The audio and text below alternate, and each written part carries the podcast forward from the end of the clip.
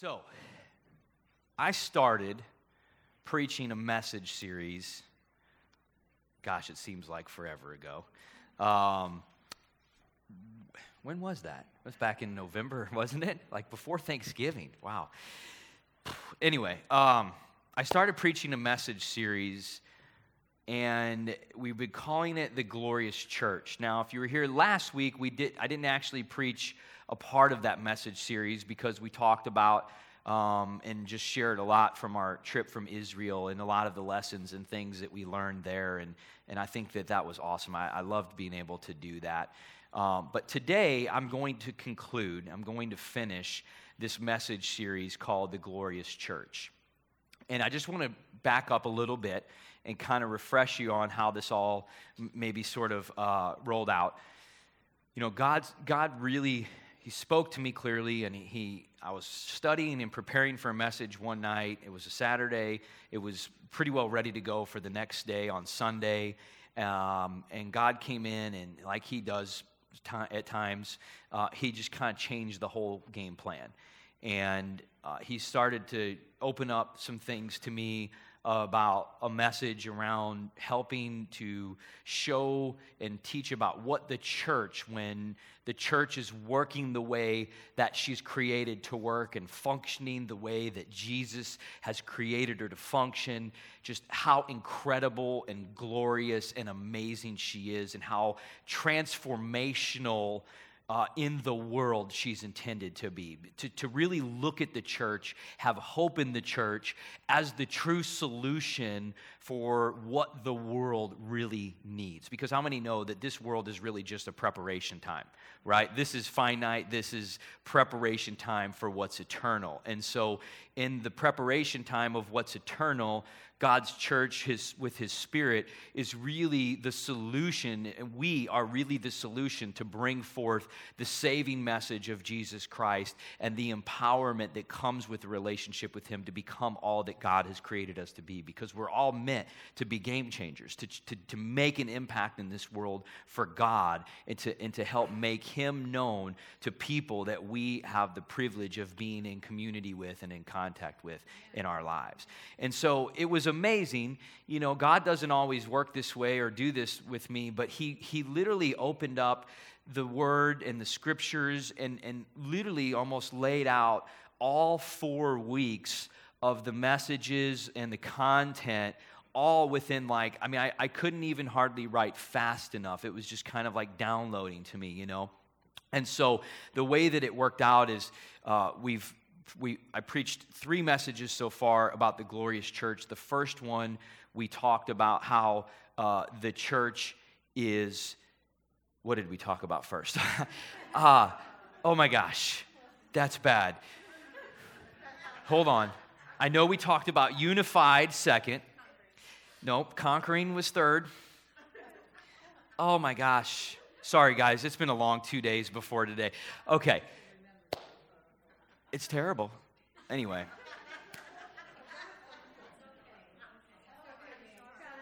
Oh, you guys are so nice. Thank you. Anyway. So, we talked about the glorious church, and uh, we talked about how she's a conquering church. We talked about how she's a growing church. That's what it was growing church. Growing church. Talked about how it's a unified church we talked about how it's a conquering church. So here's what I want to talk to you about today, and I'm so excited about this. You know, many of those things, if you look at them, they all have to do with the context of really our time here on this earth, our time living in this life before we go to be with Jesus in heaven, our eternal life. Growing as a church, staying unified, conquering the enemy in our battles. Those are all things that affect here, now, this life that we're in. Today, I want to talk to you about it, starts with this part of heaven, but it really is going to help us to gaze into what I would, would refer to as the eternal state of the church, the eternal purpose for the church beyond this life. And it's so important that we take time to teach as the church and as leaders, not only about what Christ has done and what we're doing now, but also about what is yet to come. Because there's a great hope in what lies ahead for God's children in eternity. And it is a, it is a glorious hope, and it's one that changes us and drives us and compels us, in my opinion, to live differently when we gaze into the things that, that are yet to come whenever we are in heaven and we are living in our eternal place. It, it it's, it's freeing, uh, it's empowering, and it causes us to live differently this side of heaven when we have an understanding of what's going to happen on the other side. Are you with me? And so, this is the title of the message today. It's, it's the bride of Christ. The bride of Christ. Now, if you look through the scriptures and you read, primarily in the New Testament, you'll see that there are many times that Jesus himself, and even in other places, make the comparison or use uh, the language of the groom or the bridegroom and the bride to relate to or to explain Christ's relationship to his church. And it is a very significant uh, language that we need to really dive into and go deep into and really dig to understand. It's not just kind of like a simple metaphor. Like there's incredible symbolism and incredible um, things that we can extract out of what this means when we understand what a relationship between a groom and his bride look like. You know, Jesus in Matthew chapter 9, I believe, uh, the Pharisees were talking to him and they were saying some things like, hey, why do your disciples not fast? A lot of us are fasting. And Jesus says something along the lines of, hey, while the bridegroom is here, there's to be no mourning, but the bridegroom will go away, and then they will fast after that. And so Jesus is referring to himself as the bridegroom. John the Baptist, he even said that you know, I'm not the Christ. This was in John chapter 3. And he said that, uh, you know, that the, but I am the one who rejoices when I hear the voice of the bridegroom. I am the friend of the bridegroom, and the bridegroom is coming. He has come. And so there's this whole, uh, metaphor of, of Jesus being the bridegroom and coming. There's like there's so, some sort of understanding from heaven that was being given so that this language could be provided for us. And there's even a scripture in Isaiah chapter 62, verse 5. It's a prophetic scripture, might be verse 4. And it says something along the lines of when the, bride, the bridegroom rejoices to see his bride, so does God, will, will God rejoice at you. And so you see that a, a, marriage, a relationship between a groom and his bride, is really the most intimate, most passionate, type of relationship that we could probably that we could possibly try to understand or use as a comparison whenever we're looking at earthly types of relationships. And so think about this for just a second. When you look at the relationship between a bride and her groom, what are some of the things that you see that we can draw analogies or parallels with in the way that the church is to relate to Christ? First of all, there is loyalty. Loyalty. When a bride is engaged to her groom, there is a now a vow, if you will, of loyalty that is made. And that vow is one to where there would be no other who would fight for or who would uh, compete for the heart of that bride. It is taken, it is claimed, it is no one else's from that point on. Are you with me? Listen, when we are Christ's, when, when we become His after being born again, the Bible says, There shall be no other God before you. You shall love the Lord your God with all your heart, with all your mind, with all your soul. Do you see the picture of loyalty there? God gives us this instruction because He understands if our hearts begin to err and if any type of idol begins to compete for our heart. What are idols? They can be other relationships. Your career could be an idol. There could be all kinds of things in this world that could become idols that could compete for our heart and take the place in our heart that God is truly supposed to have, where He gets all of our affection, our passion, and our devotion. And then that would compromise our loyalty to Him. And ultimately, that would be harmful for us in our walk and relationship with Him. So, loyalty is a huge one. Another one is servitude. Right now, a wife, let me just open up the Bible real quick. We're going to read something out of Ephesians chapter 5 to set the tone for this. Verse 22. I know you ladies are going to love this one. I'm just reading from the Bible. I just want to remind you of that, okay? New King James Version. I'm just I'm going to teach, so but just hang with me, all right? Don't throw anything. Verse 22. Wives, submit to your own husbands as to the Lord.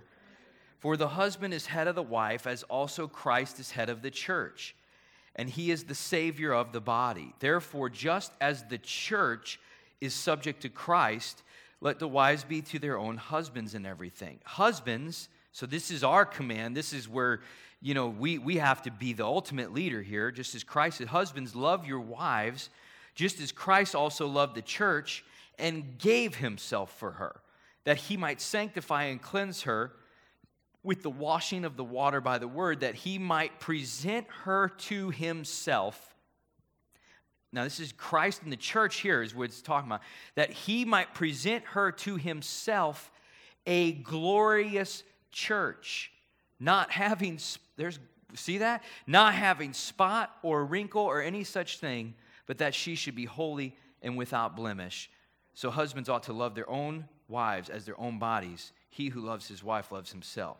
So listen, we see that a wife, she carries her, her own calling, and you have to understand, and the Bible says this in other places, that we are both husbands and wives. We are, we are all equal before God okay? We all have the same place before God in who we are in our identity with Him.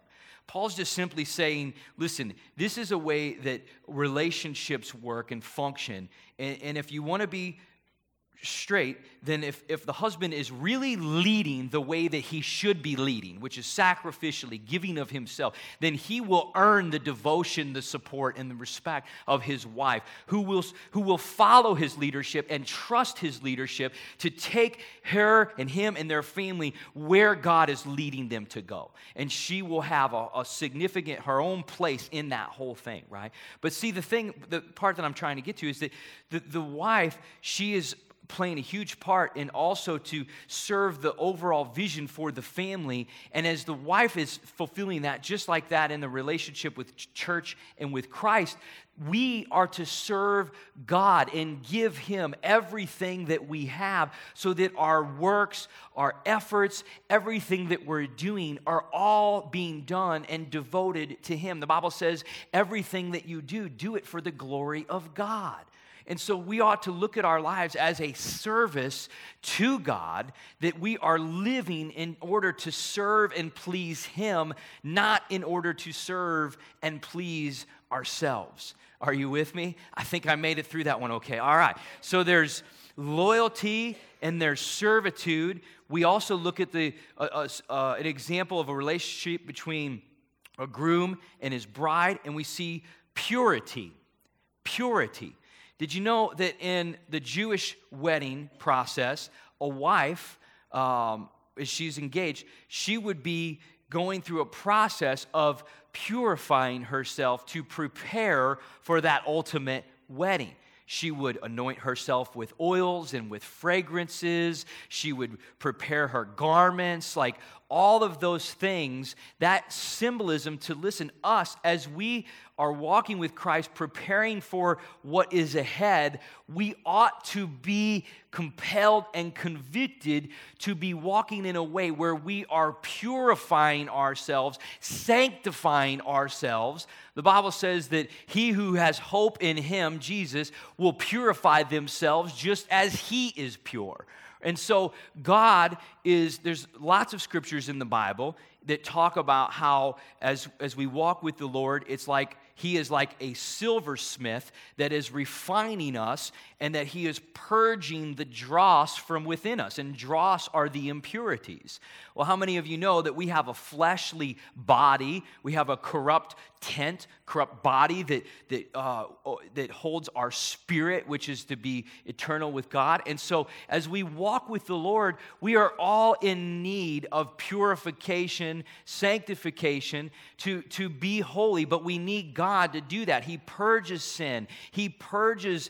Um, immoral desires and temptations of the flesh, he begins to purge that out of us, right? So we're looking at the relationship again between the bride uh, and the groom, and we're seeing that as a relationship between the groom, Christ, and the bride, his church. And so we have loyalty, we have servanthood, servitude, we have purity, and then we also see that the groom showers his bride with gifts.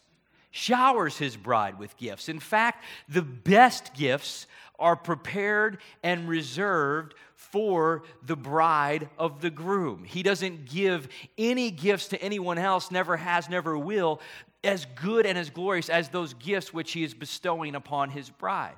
Well, how many people know that we have incredible gifts from God, right? That he has given us, his church, gifts that we can walk in, that we can function in, so that we can fulfill the calling that's on our lives and that we can make him famous and we can exalt his name in the life that we're living in the way those gifts are flowing and functioning in us. So there's gifts that the bride is showered with.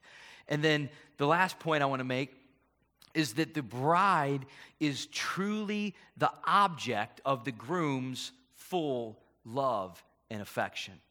It is all about his bride. Christ, it says right there in those scriptures in Ephesians 5 love your wives as Christ loved the church. He gave himself for her. There can be no other physical act that can be more compelling and more significant than to lay your life down the way Christ did for the church. He sacrificed everything to give of himself to her. We are absolutely, if Christ is in your heart, listen, do you know you are the object of his affection? He is absolutely in love with you in an intimate kind of way that we couldn't even possibly fully grasp with our natural minds. He's not mad at you. He doesn't hate you.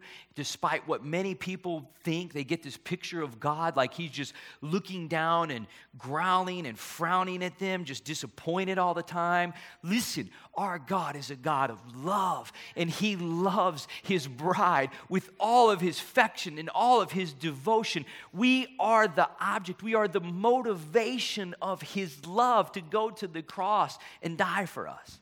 Isn't that unbelievable? We are the bride of Christ. Now, listen to this.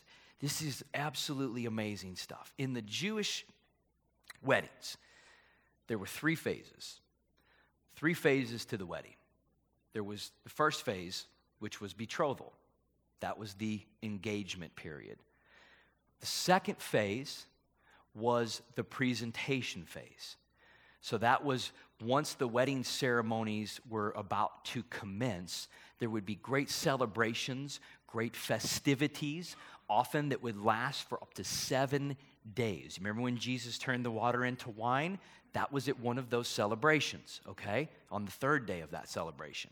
So they still had more days to go because he turned a lot of water into wine, right?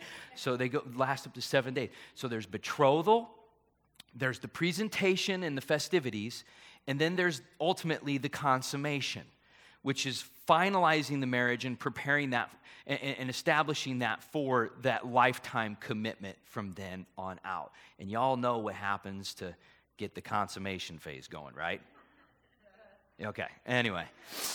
Um, so, anyway, betrothal, presentation, consummation, which sets it up for their life together for the rest of it's meant to till death do us part for the rest of this physical life together, right? So let's talk about these. It's unbelievable. It's unbelievable. Let's talk about betrothal. First of all, when a husband, a bride, groom, would choose his bride, the bridegroom would come and that family would present a dowry, right? A financial blessing or whatever to the, the bride's family to basically establish that betrothal. What did Christ do for us? He came and he paid, the Bible says, a ransom f- so that he could purchase us. And we are his bride. Think about this. Once you accept Christ as your Lord and Savior, the Holy Spirit comes to live on the inside of you. You are betrothed to Christ. You are a part of his bride. We are all his bride because we are all the church. Isn't that amazing? Listen to this.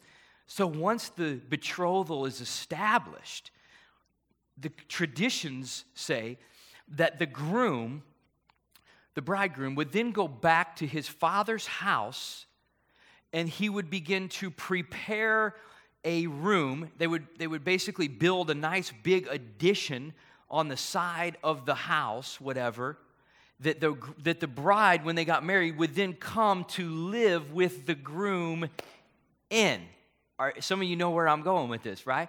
And that home was always inspected before the wedding ceremony to make sure that that home that the groom prepared for his bride at his father's house was better than the conditions that she was living in already.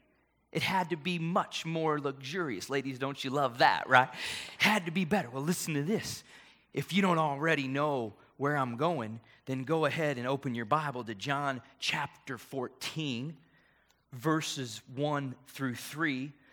And Jesus says to you, to I, to his church, let not your heart be troubled. You believe in God, believe also in me. In my Father's house are many mansions. If it were not so, I would have told you. Now I go to prepare a place for you. And if I go to prepare a place for you, I will come again and receive you to myself, that where I am, there you may be also. Do you get that? The groom goes to prepare a place for his bride that will be way better than the way she's living now. Jesus is saying when he died on the cross and then he ascended back to be with the Father in heaven, he was saying to them while he was still walking on the earth, I am going to leave. I'm going to go but when I go, I'm going to prepare a place for you, my bride. And it will be infinitely better than the best kind of living situation you could ever envision, ever dream of, or imagine on this side of heaven. Isn't that powerful? He's, that's the whole idea of this betrothal, guys. When we are, right now, we are in that betrothal phase. The whole time before Jesus comes back actually is like the betrothal phase for us as the church. Now, the next phase that we look at is the presentation, okay? The presentation, the festivities begin and that is also known as the feast. And at the end of there at the end of the festivities there would be the great feast which would be like that great supper at the end right before all the ceremonies concluded and the marriage then would be consummated. 7 days often is how long the ceremonies would last. Now, in Jewish tradition, in that ceremony, so good, the bridegroom would return back to get or to fetch or to come and claim his bride, and that would be like the announcement that the festivities and the ceremonies would begin. And the bride did not know what the time or what the hour would be when the groom would return, but she had to be ready and prepared and looking for him so that when he came, she knew it was time. Isn't that unbelievable? And so when the groom comes back, he claims his bride, and the festivities begin. Now, listen to this. I want to talk to you about something that's called the marriage supper of the Lamb, which is this great ceremony that we as the church are to partake in. Revelation chapter 19, verse 6. John, if you know this, John gets a vision while he's on the island of Patmos, he writes the book of Revelation, and it basically gives a vision of all the things that are to come at the end of the age. And it's incredible. Um, many people d- interpret certain things differently and debate certain things. So I just, I'll be clear with you about that, you know. Um, there's a lot of parts in Revelation where people have a hard time connecting the sequence of events, the actual time things take place, and, and then there's things that most everybody is, is very confident in too. And I'll try to help you understand that along the way. But there's certain things that you know without question are going to happen. And the marriage supper and the ceremony absolutely are happen. There's no question about that. So in Revelation chapter 19, verse 6, it says, John says, Then I heard, as it were, the voice of a great multitude, as the sound of many waters, and as the sound of mighty thunderings, saying, Alleluia, for the Lord God omnipotent reigns. Let us be glad and rejoice and give glory, for the marriage of the Lamb has come, and his wife has made herself ready and to her it was granted to be arrayed in fine linen, clean and bright, for the fine linen is the righteous acts of the saints. Then he said to me, Right, blessed are those who are called to the marriage supper of the Lamb. And he said to me, These are the true sayings of God.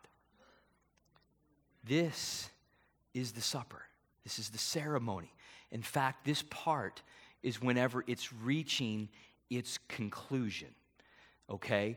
This is the time right at the end of the seven year, remember seven days of the festivity? Seven year tribulation before Christ comes back on his white horse right before he comes back to, to, to deal with all the ungodly nations of the world, John gets a vision and he sees what's happening in heaven and he sees a picture of this marriage supper of the Lamb, Christ and his church, that's been happening and been going on and getting ready to come to conclusion before Christ comes back at the end of time and establish his, his, his reign for all of eternity from that point on. And the picture I want you to see is that you and I are the bride of Christ. We are the church, and we are there partaking in this glorious ceremony and festivities that are happening in heaven called the marriage supper of the Lamb. That is our rightful place that we are going to partake of before the end of days occurs when Christ returns. So you think you say, well, that's amazing. How did we get there? Well, open your Bible to 1 Thessalonians chapter 4. How do we get there? Because I just gave you a picture, we're already there in the sky and in heaven with God, right? Listen to this. Verse 13 says, But I do not want you to be ignorant, brethren, concerning those who have fallen asleep. Those are, that means they've died. Lest you sorrow as others who have no hope.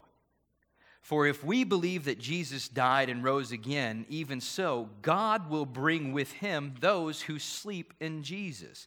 For this we say to you by the word of the Lord, that we who are alive and remain until the coming of the Lord will by no means precede those who are asleep.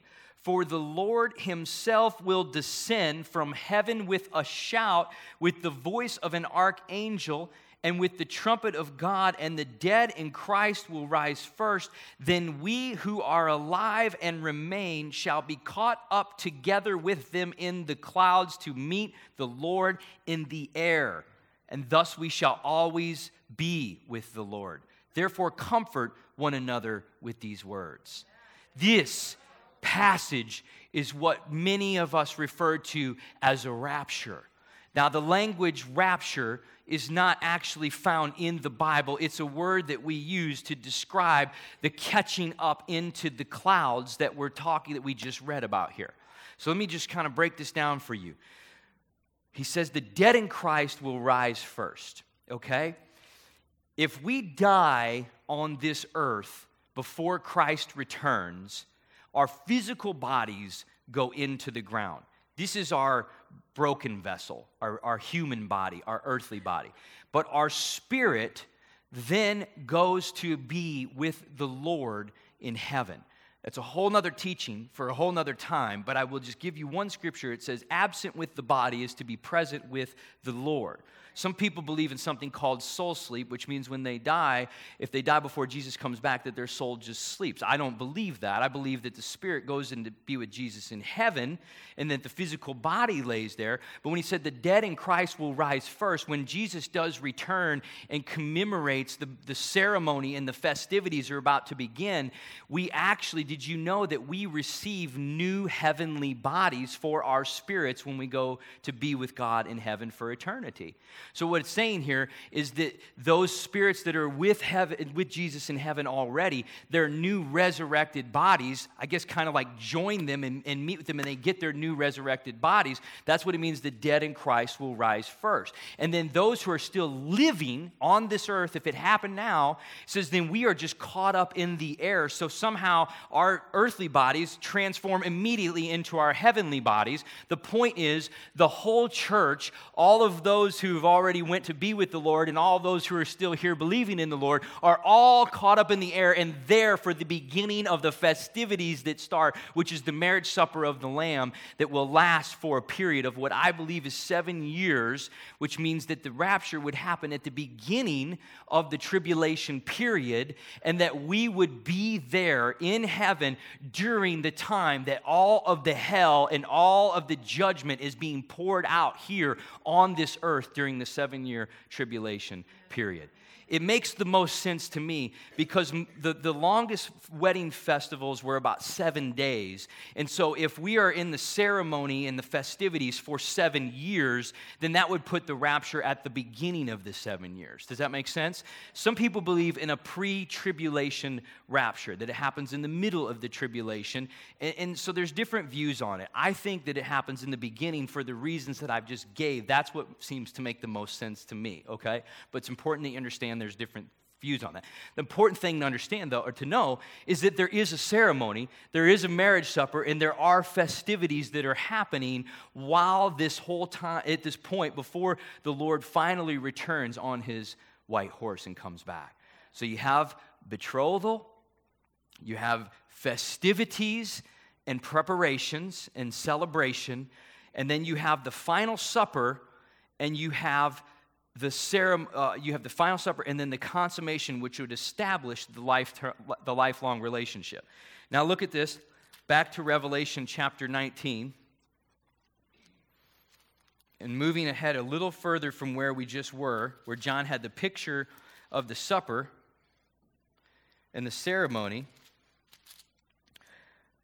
Verse 7, no, verse 11. And so he says, and then I saw heaven open. So this is the end of the seven years. And behold, a white horse. And he who sat on him was called faithful and true. And in righteousness he judges and makes war. His eyes were like a flame of fire, and on his head were many crowns. He had a name written that no one knew except himself. He was clothed with a robe dipped in blood, and his name is called the Word of God. And listen to this and the armies in heaven, clothed in fine linen, white and clean, followed him on white horses. Now, out of his mouth goes a sharp, sharp sword, that with it he would strike the nations. This is the end of days. And we are there following the Lord on the white horses. We're already there when it's happening, which means we've been in the marriage ceremony and in the marriage supper this time.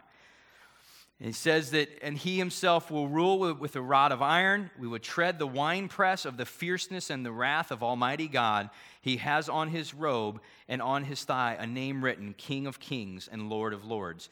I'm not going to read further. You can read this later, but verses 17 through the rest of the chapter talk about how all of the ungodly nations that rally together at Armageddon for the final battle are killed and destroyed, and the birds of the air are filled with the carcasses of the flesh thing I wanted to show you really in this is that we, as the church, the bride of Christ, do you remember a few verses earlier when it talked about the marriage ceremony and it said that they were clothed in fine linen?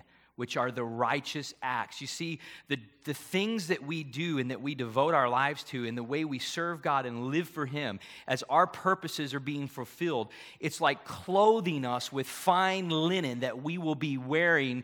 That's in the preparation time, and we'll be wearing at the ceremony. And you can see here that those who are clothed in fine linen, all the church, are coming back on white horses, following Christ when the clouds open up and He returns on His white horse. It's unreal. Here's the, here's the, the final part. Once it is over and they're, they're destroyed, Christ establishes his reign forever. Now, in a marriage, a groom reserves the most honorable place for his bride by his side everything that is his is hers. He has created her, or he, he has prepared a place for her to reign with him, to be by his side, and to be together forever. And that's us. Isn't that amazing? He comes back, he ends it, and he establishes his reign, and we are his bride. The most honorable place is prepared and reserved for us, and we will be by his side, never away from his presence for all of eternity, reigning with him. Unbelievable. I think these things are so important for us to pray on and to meditate on and to read the scriptures because this kind of knowledge and this kind of understanding, I don't know about you, but it compels me, it always has since I get dug into these things, compels me to live differently now because right now is the preparation time. Right now is the betrothal time. This is where we are getting ready. We don't know the day and we don't know the hour when our bridegroom will return and call upon us to come and begin the festivities. But when that day comes, trust me, whether it's beginning tribulation, mid tribulation, we need to be ready. Don't we? And then let me close with this. This is, I think Peter gives us a great picture of how we ought to posture ourselves as we prepare and as we await. 2 Peter chapter 3 verse 10. But the day of the Lord will come. It's talking about the end of days. The day of the Lord will come as a thief in the night, in which the heavens will pass away with a great noise. Skies will be open trumpet will sound, and the elements will melt with fervent heat. Both the earth and the works that are in it will be burned up. Therefore, since all of these things will be dissolved, what manner of persons ought you to be in holy conduct and godliness?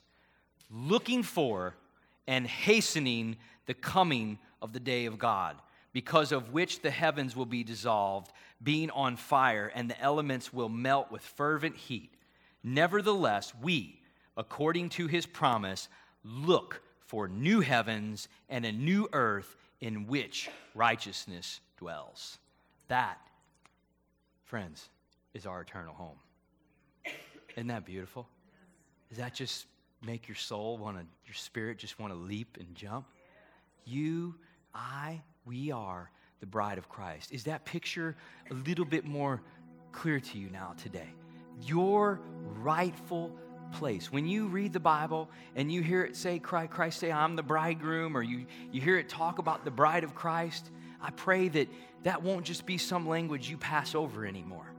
That will be something which your spirit embraces, and there's a faith in you that you understand what that really means for you and for I, and the place that God right now is preparing for us. He's already gone to his back to his father's house to prepare a place that will be more glorious than anything we can imagine here on this earth. And he's, he's preparing. And I don't know when that day will be, but there's going to be a day when he's going to come back and he's going to fetch his bride. And we're going to be caught up in the air with him if we're still walking in this earth, or we're just going to already be there whenever it happens if we've already gone on. And I know, Bible said in Revelation 19 says that blessed and fortunate are those who are called to the marriage supper of the Lamb. It's going to be one of those invitations that you're going to be glad you got. It's going to be one of those ceremonies that you are glad you RSVP'd for and that you punch that card and that you send it back and that you know you're going to be in attendance for. Amen. Stand to your feet with me today. Hallelujah.